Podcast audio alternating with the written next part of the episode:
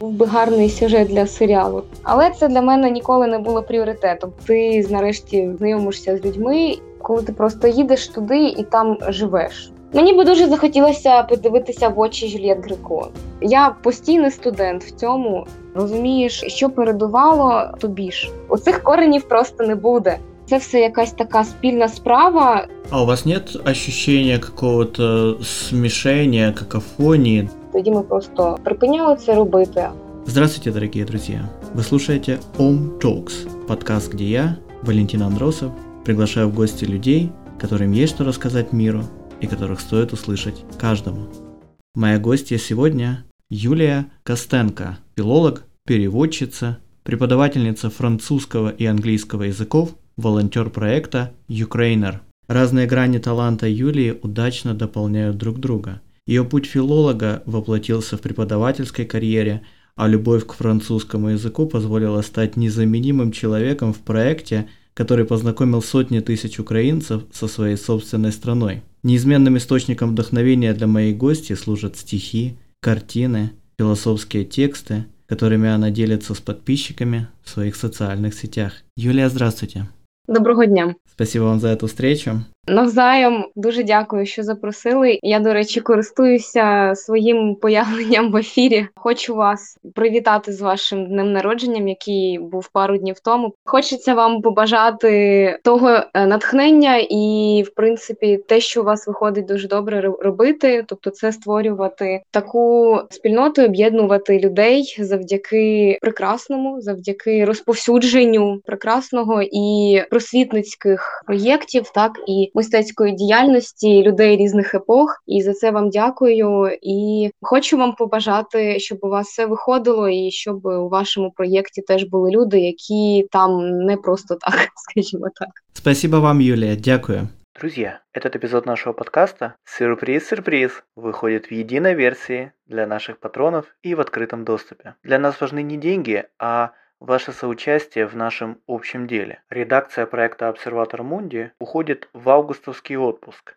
Но перед тем, как приступить к работе в новом осеннем сезоне, мы хотели бы получить от вас немного обратной связи, чтобы лучше представлять ваши ожидания и запросы. Пожалуйста, пройдите очень важный для нас опрос по ссылке в самом верху описания данного подкаста. Это займет у вас примерно 5-7 минут. Давайте вместе сделаем прекрасное снова великим. Мы же без вас никак. Да, кстати, Ссылка на Patreon проекта Обсерватор Мунди тоже появится в описании к подкасту. Вдруг вы все-таки захотите хотя бы немного поддержать наши инициативы в финансовом отношении, ведь на их воплощение в жизнь уходит немало времени и усилий. Хорошего вам дня!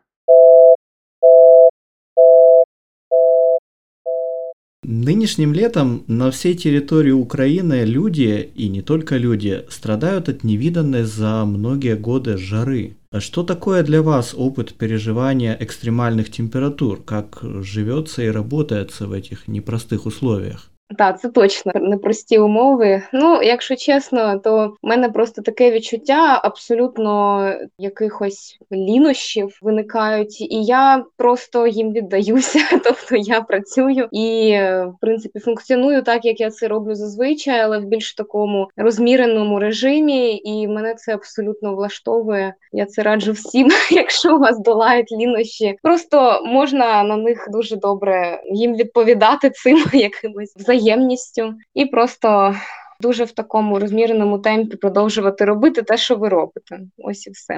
Клоду Мане пришлось купить целую усадьбу в нормандской деревне Живерни, чтобы иметь возможности для плодотворного уединения и творческого процесса, независимо от погодных условий. Слово «Эрмитаж», обозначающее не только знаменитый музей в Петербурге, но также загородные дома, усадьбы, павильоны, гостиницы и даже монастыри по всему миру – отсылает нас к духовным практикам отшельничества, созерцания мира и надмирных сущностей вдалеке от шума повседневной жизни. Насколько важна для вас практика такого уединения, эрмитажа? У вас есть любимые места в родном городе или где-либо еще, где можно предаться по-настоящему важным мыслям и наблюдениям? Так, в мене є такі місця, і насправді, коли я фізично там не перебуваю, то в мене є така, можна сказати, внутрішня кімната, куди я заходжу, і там є якраз такі елементи, наприклад, Маріупольського пірса, елемент, я не знаю, львівської обзорної, напевно, оцієї площадки, яка відкриває вид на собори. Е, я зараз говорю про це місце біля високого замку. Тобто, коли в мене немає можливості фізично побути, наприклад, е, будучи в Маріуполі е, у львівських місцях, або будучи у Львові, не мати змоги побути десь біля моря, або десь у парках маріупольських, дуже до речі, гарно відновлених декотрих, то я просто можу сказати, у подумки туди себе переношу і там перебуваю просто. Але насправді дуже важливо мати такі місця в місті, бо це означає, що як в Антуана де Сент-Екзюпері ти їх приручив, можна так сказати. І ці місця тепер поросли твоєю історією і історією там інших людей. Так що так дуже важливо мати такі місця. Чем вы занимаетесь во время такого уединения Эрмитажа, если это не секрет, конечно? Что читаете? О чем думаете? Зараз насправді я читаю англійськомовних авторів в оригіналі. Я в принципі зараз поєднюю приємне з корисним. Я знаходжу просто авторів е, більш-менш сучасних, щоб там е, рівень мови був достатньо сучасний, тобто якісь такі фрази, які я можу навіть там не знаю порекомендувати своїм учням, щоб вони їх використовували. І я стараюся знаходити таких авторів, щоб це було те, що називається читати достатньо легко для сприйняття, і ну, в принципі сама прочитую і хочу це на уроці вводити такі читання. Це абсолютно в школі вітається, щоб учні не тільки там студенти, студентки не тільки розмовляли, так не тільки дивилися відео і так далі, а ще й читали, обговорювали. Мені це дуже імпонує. Я просто зараз роблю таку підбірку декотрих книжок для е, різних рівнів, і сама прочитую і дивлюся наскільки це підходить під рівень і для сприйняття. І Е, зараз це англійськомовні автори. Ну наразі книжка, яку я зараз прямо читаю, називається We Were Liars Лукхарта. І продивляюся, наскільки це е, доречно її просто почати читати, бо знову ж таки для певної групи є там свій смак. Ми зазвичай голосуємо. От тому, що коли ми читали колишніх разів різні книги, то це не завжди закінчилося успіхом, бо просто в різних людей різні смаки, і тоді ми просто або припиняли це робити, або е, я трошки міняла формат цього прочитання. А з іншого боку, зараз я почала перечитувати геси українською тепер цього разу, от тому що я рік тому захопилася дуже сильно, і я прочитала в основному тільки прослухала точніше російськомовні переклади. Зараз я українською читаю, дуже імпонує. Теж. Вы также занимаетесь фотографией. Сьюзен Зонтак в своем знаменитом эссе о фотографии писала, что работа фотографа как и любого художника, работающего в сфере визуального, полна сделок между правдой и искусством, и обычно это сделки темные, неявные. Где, по-вашему, проходит граница между достоверным и воображаемым на фотографическом снимке? Я насправді, якщо про мене казати як про людину, яка фотографує, то це цілком якась е, любительська така позиція. Тобто, максимум, е, де моя фотографія мала якийсь застосунок, е, зроблена саме мною. Це під час різних фестивалів, літературних або перекладацьких. От і я просто документувала. Це був репортаж про те, що відбувалося, які зустрічі з людьми і так далі. Тобто, мені в принципі достатньо зрозуміло, що таке репортаж репортажна зйомка, так тобто, це по суті документування подій. А якщо казати про те, що каже Сьюзен Зонтак, то це напевно більш щось про художню фотографію. Ну, художнє переосмислення будь-чого це завжди трансформація якоїсь реальності, і тут уже насправді будь-який вид мистецтва буде трансформувати цю реальність. Мені здається, це так. Тобто, те, що вона каже, це якийсь певний симбіоз засобів які нас оточують, наприклад, це предмети або е, оточуюче середовище, так і якихось наших е, художніх бачень. І те, як ми це робимо, це і є власне оця дуже тонка межа між цією е, зділкою, між реальністю як такою і е, людським баченням. Вы полагаете, что это сделки неявные для самого художника, произвольные? Це дуже складний процес, коли е, від самого створення будь-чого так твору або тієї ж фотографії має бути в людини, яка це робить певний е, бекграунд, тобто в неї має бути певна мотивація і певне бачення, чому і для чого вона це робить, тобто що вона хоче показати. Потім, вже коли е, на цю фотографію дивляться люди, виникає інший момент. Виникає вже момент переосмислення і переспівтворення знову ж таки того, що ми показуємо, так. І тут уже виходить таке нашарування е, навколо однієї фотографії різних думок і різних ідей, так різних інтерпретацій, знову ж таки. А все почалося просто з однієї думки, однієї людини, або якогось бачення, або вирваного шматка реальності і трансформованого. Потім вже це обростає е, різними людьми і різними рімейками, скажімо так. Om Talks Юлия, вы преподаете французский язык в школе и в частном порядке. Расскажите, что такое Франция и мир французской культуры для вас? Так, саме зараз я викладаю французьку, це в основному репетиторська діяльність. Тобто, в мене є учні, які не належать до школи як до такої. Ми з ними займаємося індивідуально. Зараз е, в школі, де я працюю, я викладаю англійську, і це насправді теж мене займає дуже багато часу. Я дуже цьому рада, що я зараз можу в цьому знайти собі застосунок і можу дійсно кожного дня продовжувати собі як по шматочкам, по бруківочці собі робити, от знову ж таки, цей напрацювання е, цього досвіду в цій області. Франція для мене це е, країна, яка є дуже її можна вивчати все життя. В принципі, як як і будь-який, е, як і будь-яке явище, де є різні культурні нашарування, є різні історичні процеси, різні трансформації в мові і так далі. В основному це три елементи, які мене приваблюють.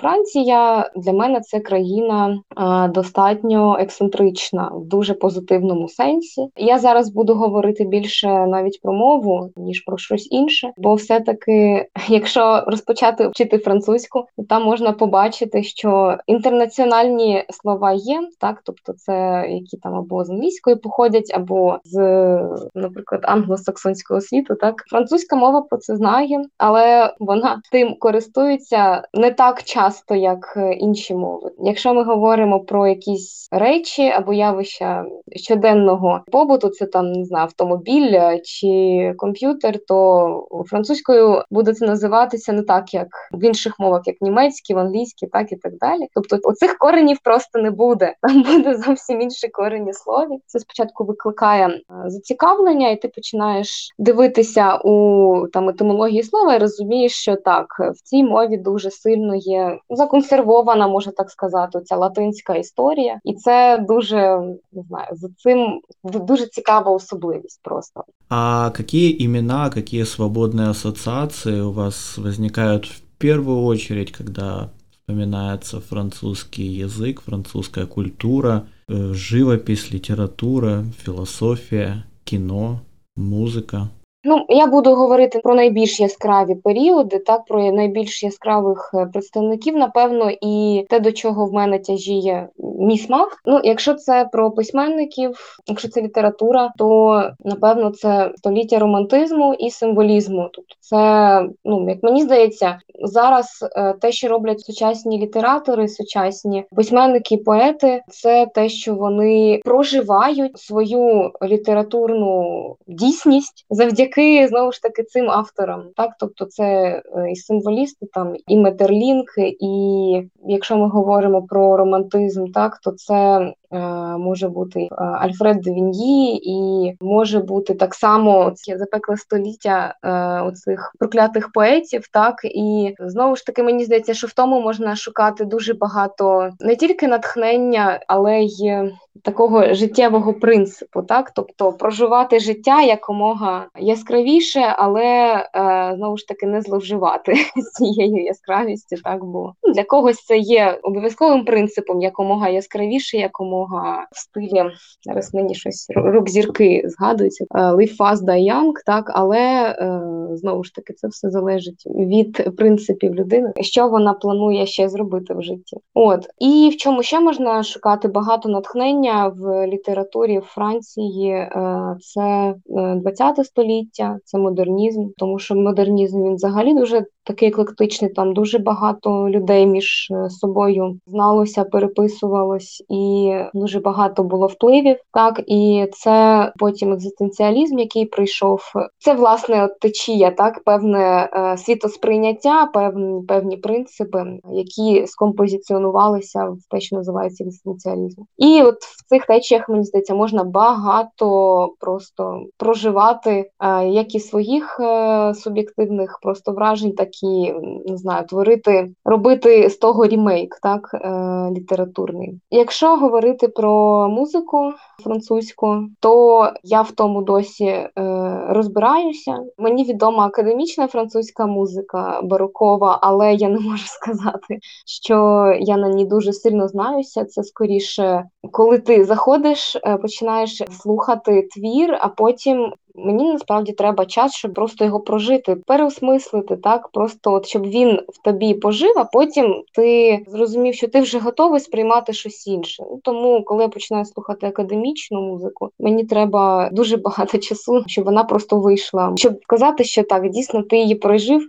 прожив це в мене вже якийсь закритий документ в цьому файлі. Так, от про більш сучасну музику е, можу сказати те, що я в принципі дуже люблю слухати саме сучасні електронні гурти французькі. От зараз мені здається, одні з таких е, гуртів, які дуже яскравими, це е, Ляфан. Вони е, цікаві тим, що знову ж таки їм притаманна ця еклектика і електронні аранжування в них дуже такі приємні. Хочеться їх слухати і поширювати. І знову ж таки мені дуже імпонує французька естрада, не вся. Тобто, це починаючи так з повоєнні ці періоди так коли завдяки Борису Вів'янові Париж е, приїхало дуже багато блюзменів і які знають, що таке блюз.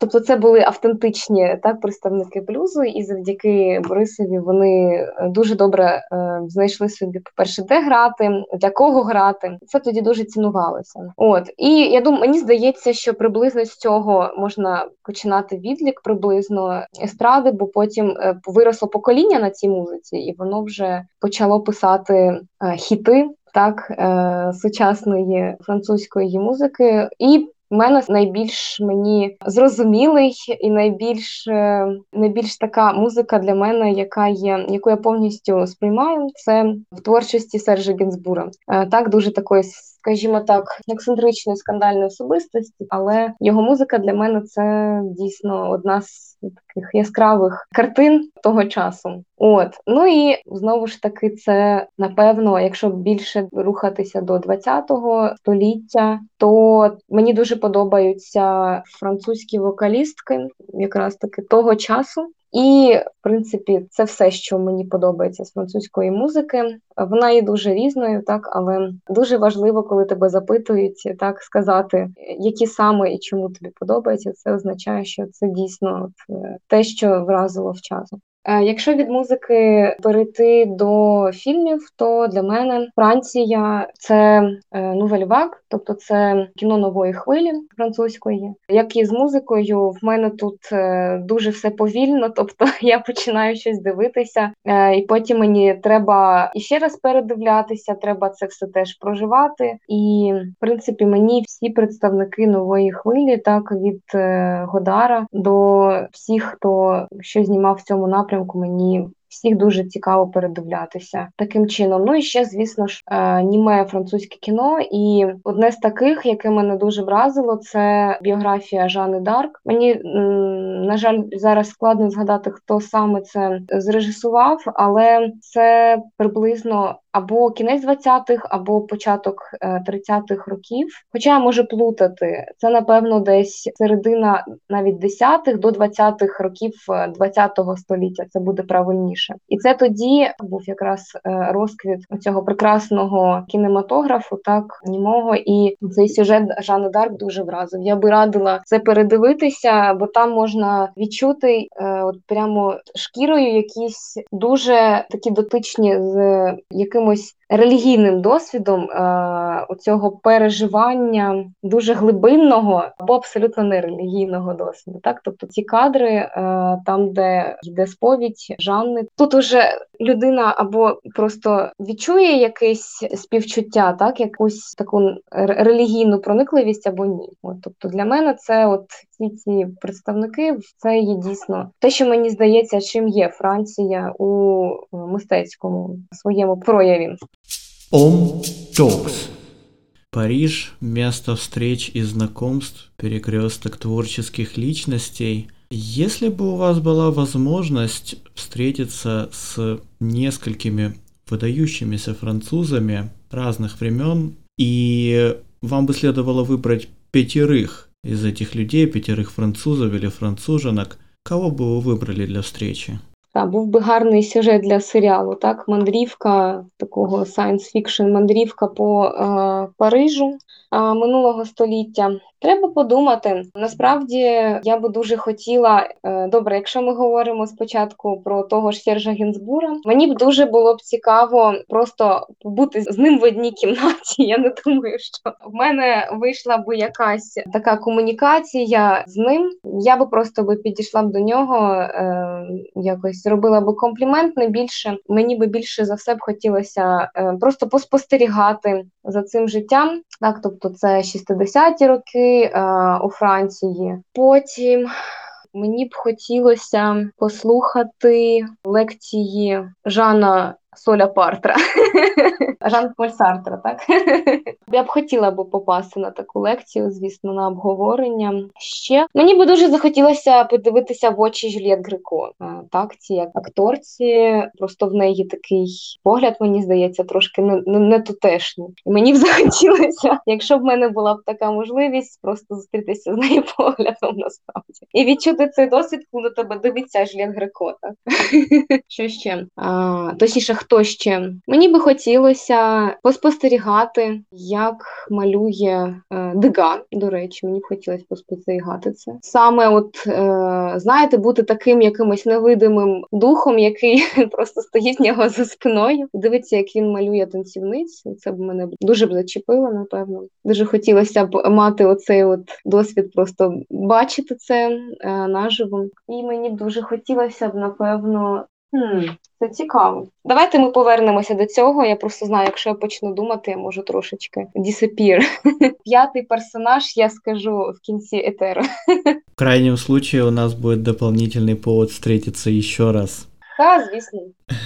Юлия, вы в последнее время параллельно с э, французским языком также преподаете и изучаете английский. Надо сказать, что эти два языка связывает многовековая история культурных и социально-экономических контактов, что отразилось не только в английском словаре, это я уже говорю со своей колокольни, но также в причудах и особенностях произношения, грамматики, синтаксиса. Изучение параллельно двух языков, английского и французского, помогает выявлять скрытые связи между ними – или наоборот запутывает дело? Ну насправді мені дуже бракує того, що в мене мало знань саме з англійської лінгвістичної е, теорії, так бо я більше вивчала французьку філологію, і я собі просто маю такий туду-ліст, так що впродовж життя треба надолужити. Я по англійську можу говорити тільки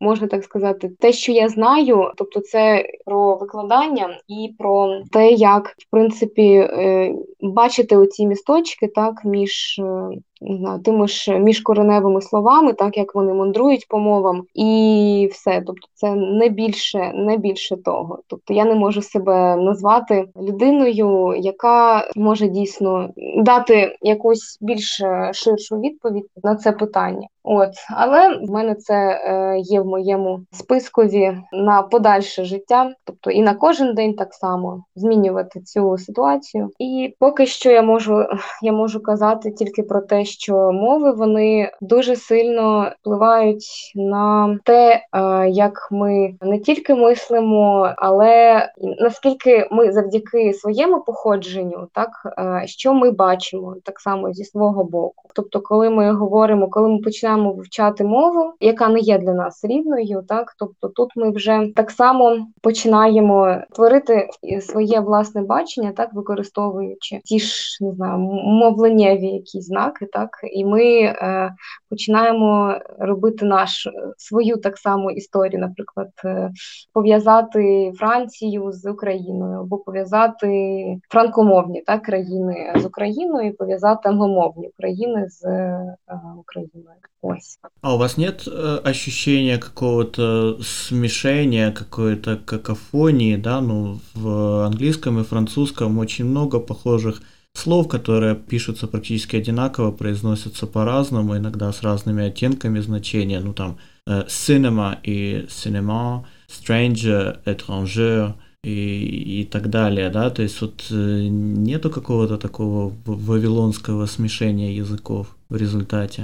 Звісно, що є, але я коли це відчуваю, що в мене це от е, починається, то я насправді починаю трошки зменшувати взаємодію з мовою, яка в мене зараз в меншому ужитку. І так в мене зараз, до речі, вийшло з французькою. Тобто я через те, що викладаю набагато більше англійської е, зараз, то знаєте, як кажуть студенти, коли приходять після літа, я я все забув. Знаєте, от в мене теж є таке відчуття насправді, тому що зараз е, французькою е, в мене студентів дуже дуже мало. От і в мене більше таке пасивне зараз сприйняття мови. І якщо в мене є така можливість поспілкуватися зі своїми львівськими друзями або просто людей, яких я дуже добре знаю французькою, то для мене це буде дуже велика сила. Я просто своїм навіть друзям, які знають англійську французьку, я просто їм пропоную або просто без попередження починаю з ними говорити, коли я відчуваю, що от мені зараз бракує французькою, або англійська настільки зараз в мене, наприклад, у вжитку, що я я вже не знаю, куди її дівати, бо мені хочеться це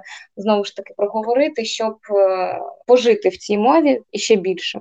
Ось і тут дуже допоможе нам всім mindfulness, е, яка має бути в нас щохвилини, на що ми зосереджуємо увагу, і як ми перемикаємось і знову ж таки між мовами. От я можу сказати, що я постійний постійний студент в цьому, як і в мовному переключенні, так і в тому, щоб спостерігати за своєю увагою. Так що тут уже тут уже можна вчитися цьому все життя, і це буде, як мені здається, найкраща така собі не знаю, гейсівська гра в бісер. Так, тобто, коли ти дуже е, любиш процес більше ніж не знаю, результат, напевно, що більше любиш проживати, ніж е, не знаю, зробити зробити собі, поставити галочки, то що ти зробив за день, наприклад. Ось так. І насправді я бачу, е, коли е, люди починають вчити мови, виникає ступор в плані розуміння прослуханого, і з цим мені більше за все подобається бавитися. Я люблю просто на уроці, якщо я бачу, що є якесь непорозуміння.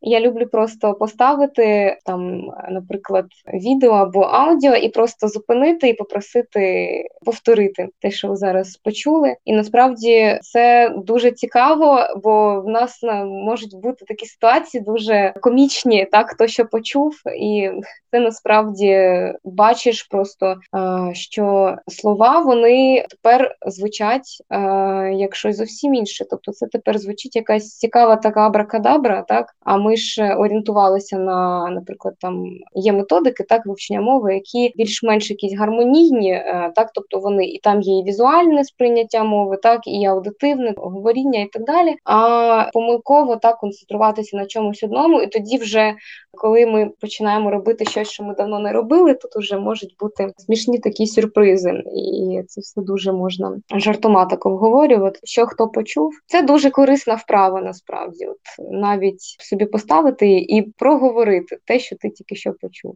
Тоді ця какофонія вона стає явнішою, тобто стає вже зрозуміліше, чи ти почув тут е, просто те, що ти думав, чи те, що підходить сюди, щоб бути почутим. Насправді, так як це має бути. І так, да здравствует mindfulness. Друзья, если вам нравится подкаст Om Talks, присоединяйтесь к нам в социальных сетях проекта Обсерватор Мунди, Facebook и Instagram, на одноименных каналах Telegram и YouTube. Мы стараемся делать свои материалы качественными и интересными для вас, а это требует немалого вложения времени, сил и средств. Вы можете поддержать нашу работу ежемесячными пожертвованиями на сайте Patreon, либо прямым переводом удобной для вас денежной суммы на банковскую карту. Вся необходимая информация в описании к данному подкасту. Хорошего вам дня! Юлия, вы являетесь волонтером проекта Ukrainer, э, организовывающего экспедиции и рассказывающего истории о наиболее отдаленных уголках Украины, которые в силу различных обстоятельств нередко выпадают из поля зрения традиционных медиа или туристических агентств. Расскажите немного об истории проекта и своем участии в нем. Как все начиналось и к чему все пришло?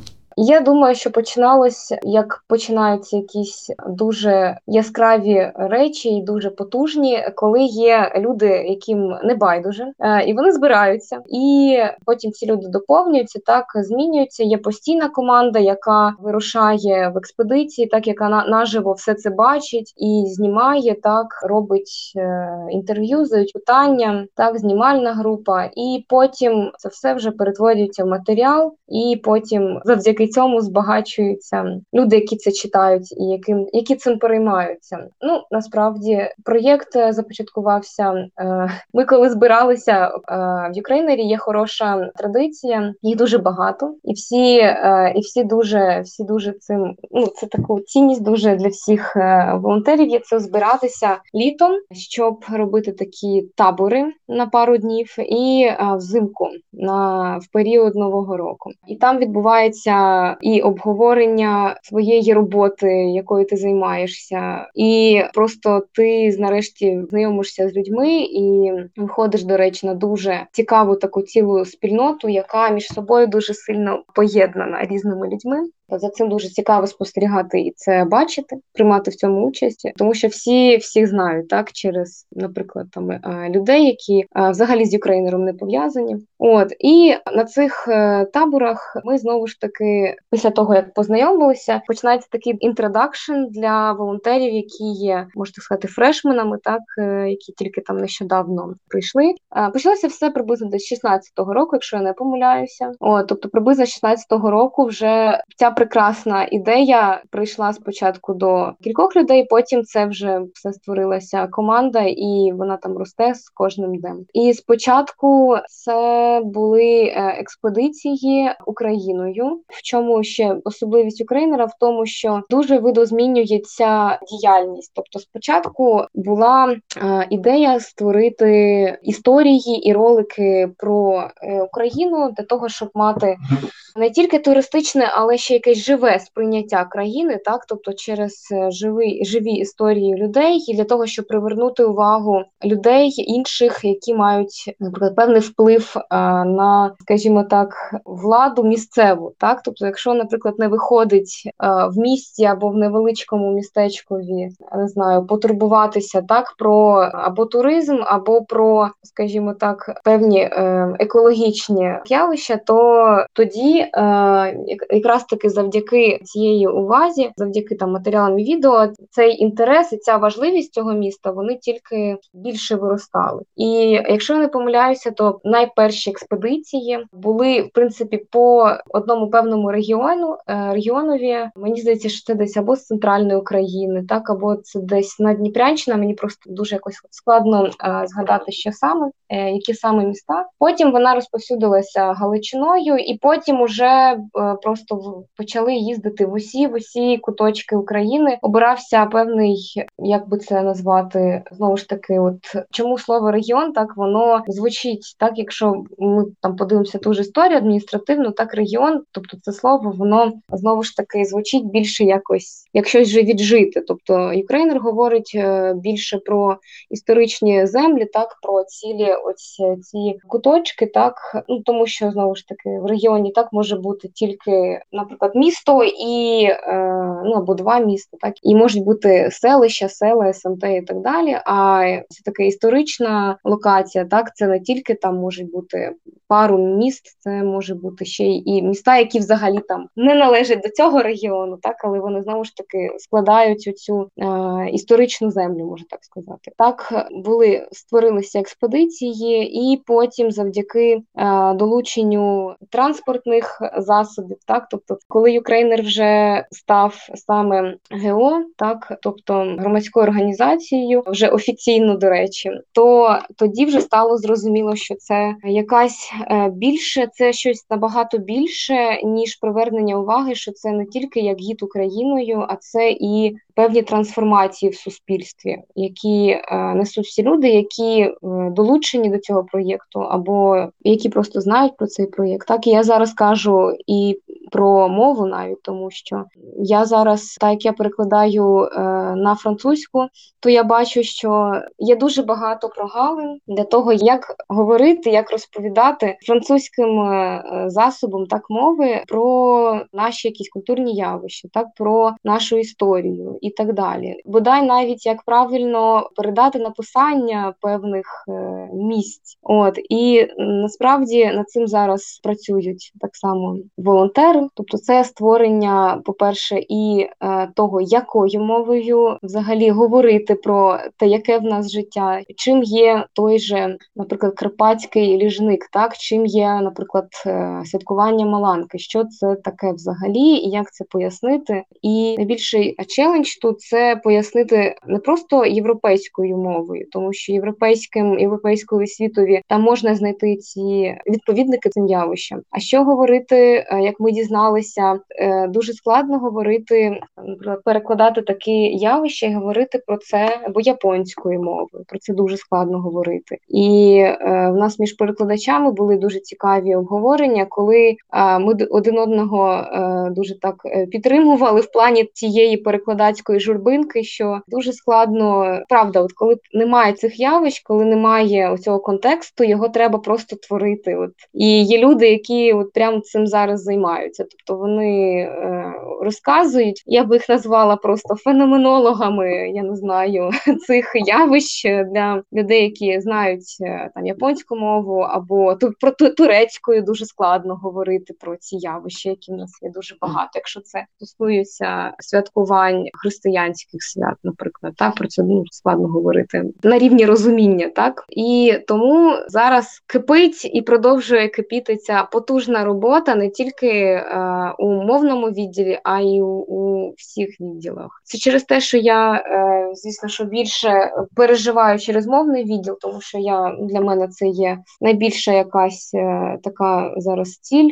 зробити певний навіть такий алгоритм передачі французькою е, французькими засобами, так ті ж географічні назви, наприклад, і за це вболівають всі волонтери, які так само беруть в тому участь. Так що це все якась така спільна справа, яка дуже зараз потрібна. Вона зараз дуже є важливою, бо мені здається, що зараз можливо це звучить трошки гучно, але ну дійсно мені здається, зараз е, один з витків історичного, просто історично важливих е, часів в Україні, коли ми просто переосмислюємо, що взагалі що відбувається, і що і що в нас було багато століть тому. Ось ще про проєкт, що можу сказати, це те, що це не просто для мене проєкт, так тобто, це якась дуже жива історія, це дуже живі зустрічі з людьми. І одна з моїх мрій насправді це е, побувати в такій експедиції, тобто поїхати з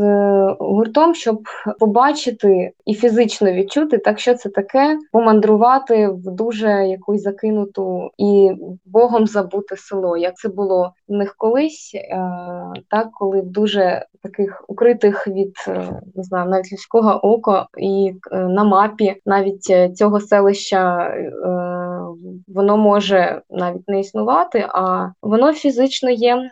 На землі воно є, і туди вони так само добиралися і знімали дуже цікаву історію про таку людину, яка вже Скільки йому років? Е, більше 80 десь так. Е, і він живе сам на сам, і е, просто кожного дня, кожен день для нього це продовження творення того, що він вже зробив. Тобто це історія про скульптора і живописця, так хоча він писав більше такі картини, які він навіть не бачив, тобто це більш такі міфологічні картини. Тобто і, і такі подорожі теж були, коли в ході експедиції те, що називається незапланована поїздка, і вона, до речі, перетворюється в якусь дуже надихаючу історію. Завдяки цим людям цей художник, е, який вже у віці, який би самостійно ніколи в житті е, не поїхав е, в ту ж Грецію, якою він дуже захоплювався в свій час, і продовжує це робити. В нього ніколи навіть не було про це навіть мови, так не знаю, поїхати туди, полетіти. А просто коли я ж кажу, знімальна група приїхала і побачила його побут, поговорила з ним і дуже ним прониклась, то вони зробили все, щоб просто організувати йому цю поїздку до Греції, і для того, щоб він наживо е, побачив просто ці витвори мистецтва, погуляв, е, походив по цій землі. От і там ціла теж історія така з перипетіями, як як він туди навіть добирався. Тобто мені здається, що відбуваються в Ukraїner і дуже дуже такі людяні речі, дуже людяні речі. Ти ними проникаєшся і проступають, е, стають явними е, історії, які створилися людьми, яким не байдуже. Om Talks. Расскажите еще какие-то интересные истории, связанные с вашей волонтерской работой в проекте, поездки, встречи, материалы, которые запомнились больше всего. Насправді, я коли про це думаю, мені стає я просто думаю про те, наскільки ну я була долучена до різних е, матеріалів, і щось мені стає трошки не по собі в плані того, що ти, начебто, просто віртуально це все прожив, і я собі маю таку мету познайомитися тепер вже наживо е, з людьми, які, які мене дуже зачепили на свій час. От насправді дуже мене цікавлять Карпати, бо там живуть. Ну, по суті, це життя, яке дуже так відрізняється від е, не знаю сучасного міста, і е, дуже хотілося б мені зробити собі, я навіть сказала, таку відпустку, коли ти просто їдеш туди і там живеш. Просто якийсь час. Я думаю, що це обов'язково станеться. От тому що це життя, і воно якесь дуже для мене загадкове. Тобто мені зрозуміло це життя, коли ти живеш виключно на е, ну, в природньому середовищі, так дуже з ним так е, тісно контактуєш. Але е, для мене мати ось таку змогу жити кожного дня це якась екзотика. Тому б я б насправді це б дуже хотіла б собі таке влаштувати одного дня. От дуже цікаві матеріали для мене це є я подумаю, по-перше, е, мене дуже зачепила історія про Сковородинівку. Так, тобто це село, я я сподіваюся, що я правильно сказала, що це село в е, Харків, ну на Харківщині, так, в Харківській е, області. От і там є музей сковороди, і мене просто дуже зачепила ця історія однією завдяки е, пані, яка водить там е, екскурсії, проводить е, людей по місцям. І е, я просто побачила, як вона з яким захопленням вона це розказує, що зберіглися там навіть не знаю, цілі такі е, зберігся, по-перше, маршрут, яким любив ходити сковорода по цим місцям. Це мене дуже якось так породило в мені якусь таку дуже е, світлу посмішку, так бо це просто мені просто доказує, наскільки в нас люди дуже сильно за це переживають. Прямо дійсно зберегти е, оцю доріжечку, зберегти оце дерево. Там є дуб, який є дуже відомим, так бо там він називається так дуб сковороди. І навколо цього дуба е, ростуть дубочки, які, якщо я не помиляюся, розрослися після того, як сам Григорій посадив їх якраз таки. Тобто якісь такі дійсно історії, е, які можна сказати, е, завдяки цьому дубові, завдяки тому, що він там є, можна просто навіть не знаю, завдяки от цьому рослинному світові можна дійсно повірити і доторкнутися до цієї історії. Це мене дуже так мені це дуже таку посмішку, я ж кажу, в мене це щиру і світло викликало, і дуже такі якісь хороші спогади про це. Ну і звісно, Сковородинівка цікава не просто для того, щоб там побувати, а й просто як е, ще одна така спільнота людей, які цим переймаються, які там живуть і живуть знову ж таки серед місць, які е, є дуже важливими. От. Вы курируете франкоязычную версию сайта Ukrainer. Кроме нее на сайте также доступны материалы на русском, английском, немецком, польском, даже на турецком или грузинском языках. На ваш взгляд, как человека, пребывающего внутри некоего творческого процесса, насколько востребовано извне сегодня знание об Украине с точки зрения других национальных и языковых культур – и насколько важно и актуально говорить о нашей стране на разных языках. Я трошки виправлю, бо я більше перекладаю. Я не не є кураторкою, це виконує е, інша людина. Коли потрапляє матеріал, людина, волонтерка, вона слідкує, щоб просто цей матеріал е, був у дії, був задіяний, щоб його перекладали і так далі. Тобто е, керуванням е, трошки інша людина займається. От я вже суто як перекладач, ідейник такий працюю. А мені здається, що те, що зараз відбувається плані того, який дискурс е, встановлюють люди, які і перекладають, е, і розповідають про Україну, так? Тобто, це є це становить дуже велику цінність, тому що Україна як держава вже певний час має свою незалежність, задокументовано, я би так сказала, і тут просто виходить таке бачення, що насправді за цей час, поки Україна була або Е, була в складі інших країн, і вона проживала цю свою історію у такому симбіозі з представниками інших культур, і це в ній зберіглося. А тепер Україна тепер як суспільство, в якому зараз відбувається знову ж таки оце переосмислення, то ми переосмислюємо самі себе знову ж таки. Тому зараз ведеться дуже е, потужна така робота в тому, як е, якою мовою, якими засобами це все передати, так і мені здається, що от чому цей час, в якому ми зараз живемо, є дуже історично важливим. А, Бо ми зараз піднімаємо, е, можна так сказати, джерела. Ми зараз піднімаємо весь наш досвід, і ми його синтезуємо і перекладаємо. Тобто, ми зараз по суті заявляємо про самих себе. Мені так здається, різними мовами, різними засобами про Україну. Власне, чим чим є Україна, і це роблять е, насправді проєкти і люди, які долучаються разом, які так само хочуть е, знати цю відповідь і хочуть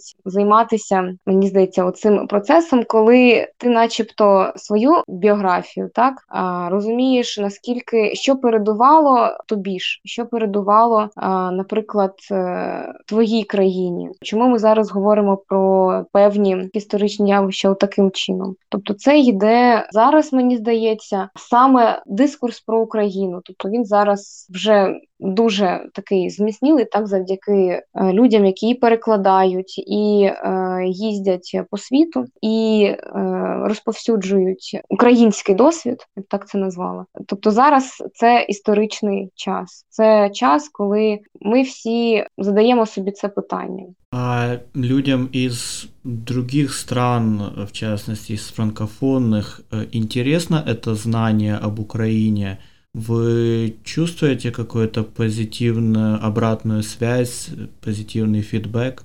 Я можу говорити про людей, які французів і францужинок, які тут живуть, І насправді мені здається, що вони дуже сильно вони на рівні людей, які тут народилися і які переймаються цим питанням. Вони на рівні з такими людьми це підтримують, і вони просто виражають е, свою, по-перше, симпатію, е, свою підтримку, зацікавлення Україною і культурою, і мистецтвом і мовою. І це дуже можна легко зрозуміти і побачити, бо е, я знаю французів, які сюди переїхали е, через своє зацікавлення, е, через зацікавлення країною, і вони тут залишилися жити, і в них тут є своя справа. Я дуже рада, що я знаю таких людей, і що в мене просто нема сумнівів, що це абсолютно природній процес. Люди знаходять собі оце зацікавлення до людей і. Коли можна сказати, свою нішу займають так в країні, яка для них колись була невідомою, то вони е, починають це сприймати як за щось дуже рідне. І це, звісно, безцінний опит на індивідуальному уровне. Om Talks. Юлия, вы ведете телеграм-канал Занзелих Гениалитет, прошу прощения за мое произношение заранее, а также две странички в Инстаграме. Содержание каждой страницы неповторимо, но здесь и там неизменно появляются классические современные стихи, картины и фотографии, страницы из прочитанных вами книг, собственные мысли и наблюдения по различным поводам. Ваш контент, несомненно, помогает наполнить мир прекрасным. Я искренне советую нашим слушателям подписаться на страницы, которые вы ведете, но как происходит выбор того или иного текста, изображения, заметки на полях? У вас есть какие-то неписанные правила или это все метод свободних асоціацій, случая? Насправді, я коли е, думаю просто що є остаточним результатом, так як це виглядає, е, як те, що називається пост. Так я би це до речі, я б е, слово пост е, замінила б на щось більше живе, можливо, історія, або ну так як зараз в інстаграмі це і є, так сторізи, але це було б цікаво подумати, як би ще можна було б назвати от те, чим ми заявляємо про своє світосприйняття, наприклад, так певною композицією або фотографією розумію. Насправді в мене немає як такого правила. Тобто, це я можу сказати, що коли в мене зустрічаються періоди, такі, коли я або дивлюся, або читаю е, певних авторів, е, і я просто коли в свій вільний час, е, наприклад, колись виїжджаю або прогулююся навколо, я можу бачити якийсь мотив, е, мотив того, що я прочитала. Тобто, ну це звісно, що суто є теж така гра в бісер бісер, так тобто це суто е, гра нашого сприйняття, гра нашої фантазії і так далі.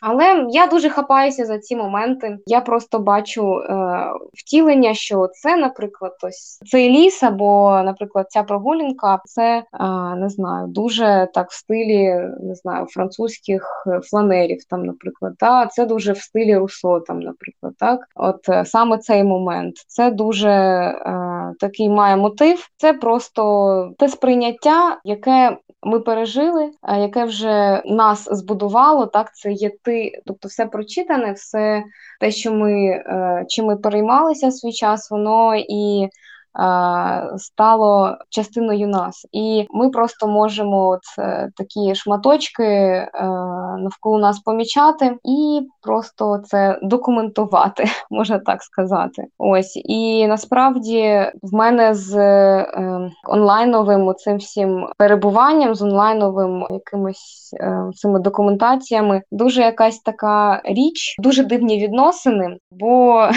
мені здається, у мене коли виходить робить е, якийсь е, пост, то це для мене просто спосіб розповісти, не знаю, своїм друзям або тим людям, які є моїми однодумцями, можна так сказати, дати їм закинути їм оцю вудочку, так? Тобто, що що я помітила, наприклад, ось. А коли я це помічаю, коли я це відправляю е, іншій людині, то Мені насправді дуже важливо е, мати оцю якусь її думку, що вона про це думає, і це дуже чудово. Але деколи я бачу, що я можу просто взяти і пропасти з тих онлайнових мереж, так від е, всього цього віртуального середовища, тому що мені здається, коли е, фіксуєш в онлайні, так як щоденник, що там в тебе відбулося, то це мене трошки якось заморожує. Тобто мені подобається писати, мені подобається проживати ці моменти. А інколи потім я розумію, е, ой, а мені б так хотілося б це якось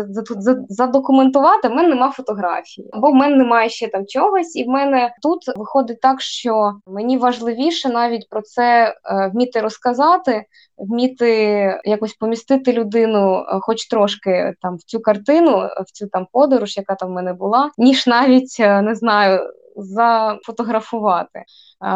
От можливо, це тому, що в мене фотографія і якісь такі документування вони більше пов'язані. От що ти для іншої людини це хочеш переповісти. Коли ти робиш це самостійно, мені достатньо тільки слів, і тому я стараюся інколи просто підкріплювати так е, словами слова якимось більше таким наглядним. Але це для мене ніколи не було пріоритетом. Пріоритетом для мене було це більше сприймати, бути присутнім в цьому моменті чогось цієї знову ж таки подорожі, так або просто в цій емоції, там яка в тебе відбувається, в цьому чистому переживанню. І передавати це присутствие другим. Так, так, е, людям, які це теж е, розуміють, ось і які, в принципі, з якими у мене поєднуються знову ж таки ці переживання. Це дуже цінно. Це для мене просто якийсь залог е, спілкування. Справді. Ну і це підводить нас к нашому традиційному вопросу: красота спасет мир. Красота языковых связей, культур, пересечений – Красота леса, красота прогулки, красота познания мира и истории об этом мире.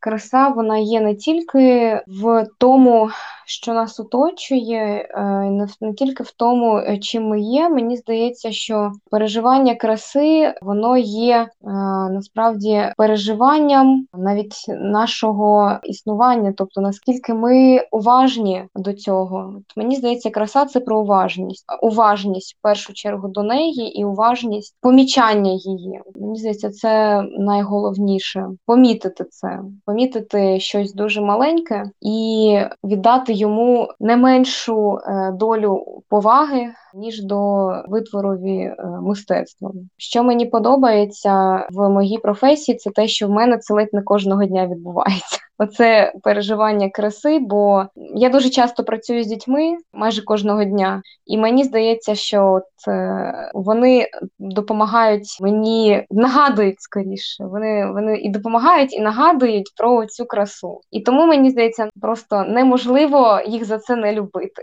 Ось так. У вас есть возможность обратиться к небольшой, но сплоченной аудитории слушателей, читателей, зрителей нашего проекта «Обсерватор Мунди». Что вы можете пожелать этим людям, которых мы знаем и не знаем, у которых, видимо, тоже есть какие-то свои истории? Что бы вы пожелали нашей аудитории? Я би побажала бути уважними, більше часу проводити з людьми, які вас надихають, які є вашими друзями, більше бути з близькими вам людьми, і не забувати, що те, про що ми говоримо, те, чим ми ділимося, це насправді оцей момент передачі того, що не тільки ви вам це до вподоби, так а це і ще вашою частинкою вас насправді так само ваші вподобання і те, що ви знаходите важливим. Ось. Ну и напоследок мы с вами говорили о пяти французах, вы назвали только четырех, и последнее имя достойного француза или француженки, с которой или с которым вы бы хотели встретиться, осталось неназваним. Так, залишилося. Це для мене так само, е, напевно, домашнє завдання. Це буде моє домашнє завдання. Так. Хорошо, значит, таки у нас будет повод встретиться и поговорить еще раз. Так, звісно. Дуже дякую вам. Благодарю вас, Юлия, за чудесную атмосферную беседу. Мне кажется, магия французской культуры, путешествий, философских открытий, прозрений сейчас как-то невидимо разлета в воздухе. Надеюсь, мы сможем хотя бы частично передать это ощущение нашим слушателям после выхода в свет подкаста. Я желаю вам новых радостных встреч с прекрасным во всем разнообразии его проявлений. И пускай главная дорога жизни, путь к познанию красоты, путь к познанию сути всех вещей не заканчивается никогда. Дякую, я вам бажаю того ж е, самого, і е, нехай вас так само оточують люди, е, з якими ви знаходите дуже велику радість від спілкування, від збагачення. Ось і нехай так і буде. Ну что ж, хорошего вам дня, спасибо за беседу Дякую І- навзаєм. Так, и до новых встреч. так, дякую. До нових. Щасливо. Всего доброго, до свидания. Побачення. Друзья, редакция проекта «Обсерватор Мунди» уходит в августовский отпуск. Но перед тем, как приступить к работе в новом осеннем сезоне, мы хотели бы получить от вас немного обратной связи. Пожалуйста, пройдите очень важный для нас опрос по ссылке в самом верху описания данного подкаста. Это займет у вас примерно 5-7 минут. Давайте вместе сделаем прекрасное снова великим. Хорошего вам дня!